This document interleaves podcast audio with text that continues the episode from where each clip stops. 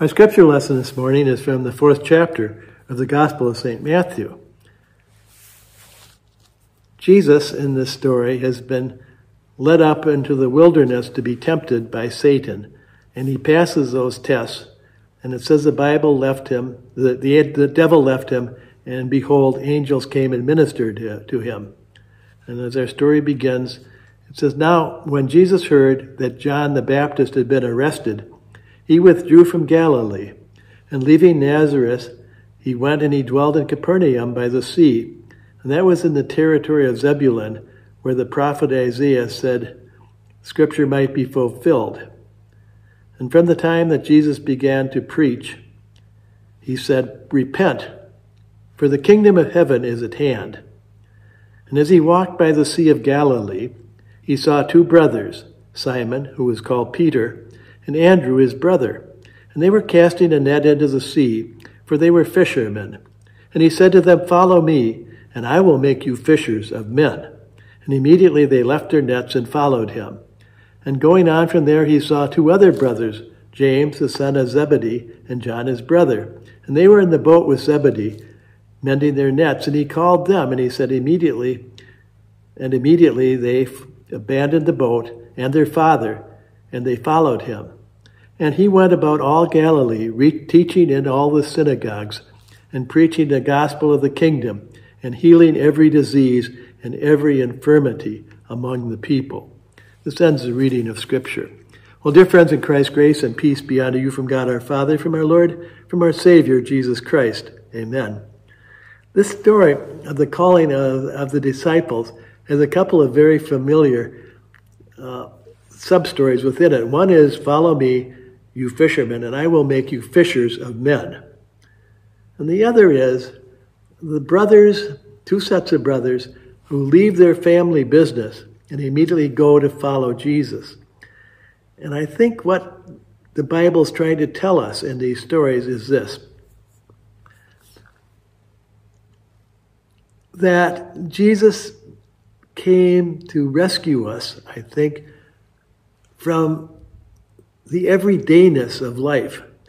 You know, if, I think if you were to ask me, and I think if we were to ask most people, what do I really want in life? I do not say eternal glory. I don't even say riches. I don't say power. So I just to have a little more than I have. I think one of the common estimates of those of us who are at least normal people is we'd like to have what we have, but maybe just a little bit more. And one of the things Jesus does when he announces the kingdom of God is he says, we aren't just building incrementally, that's the word I want, just building incrementally on what we have now. What God has come to do is to turn everything upside down so that the last will be first, so that the person who joined yesterday is the same as the person who's been there from the beginning that we can use whatever skills we have, not just to enrich ourselves, but what we can do is we can use the skills God has given us to build an entirely new kingdom, a kingdom where people are treated decently, where justice and fairness prevails, where kindness prevails, where hunger and thirst are eliminated.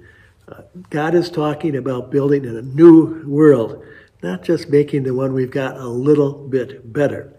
So when John, when Jesus calls his disciples or fishermen, he says, "Look, I'm not just going to help you catch an extra carp. What I want you to do is become fishers of men. I want you to join me. I want you to join God in the process of building an entirely new kingdom, a kingdom of justice and joy and peace and love." Well, this is something that most of us really probably aren't going to do, to be honest. Most of us don't want to give up everything we have in order to create a better world. Some people do. We call them saints and we revere them. But most of us aren't quite ready to do that. Nevertheless, I think what the message of Jesus to us is, is that we don't have to be stuck where we are.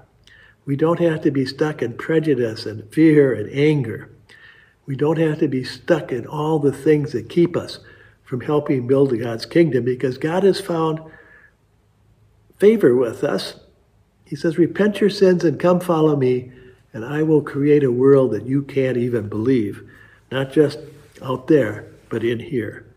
And so, as we begin this church year, as we begin this annual calendar year, we do so in the prayer and in the promise that God will use us to help build a better, revolutionary, really, world in which justice prevails and peace prevails, love prevails, and kindness prevails.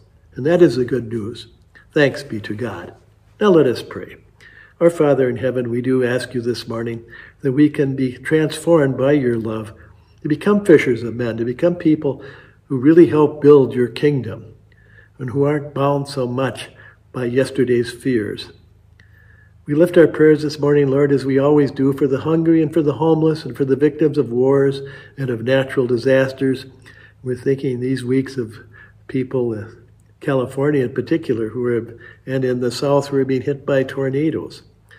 Lord, we pray for all those who help, for our police officers, our firefighters, our utility workers, our teachers, all the medical personnel. We pray, Lord, for all those who give of their lives to make the rest of our lives work and be,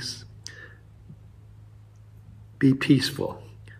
Lord, we pray for our president, for our governor, for all the men and women in our armed forces.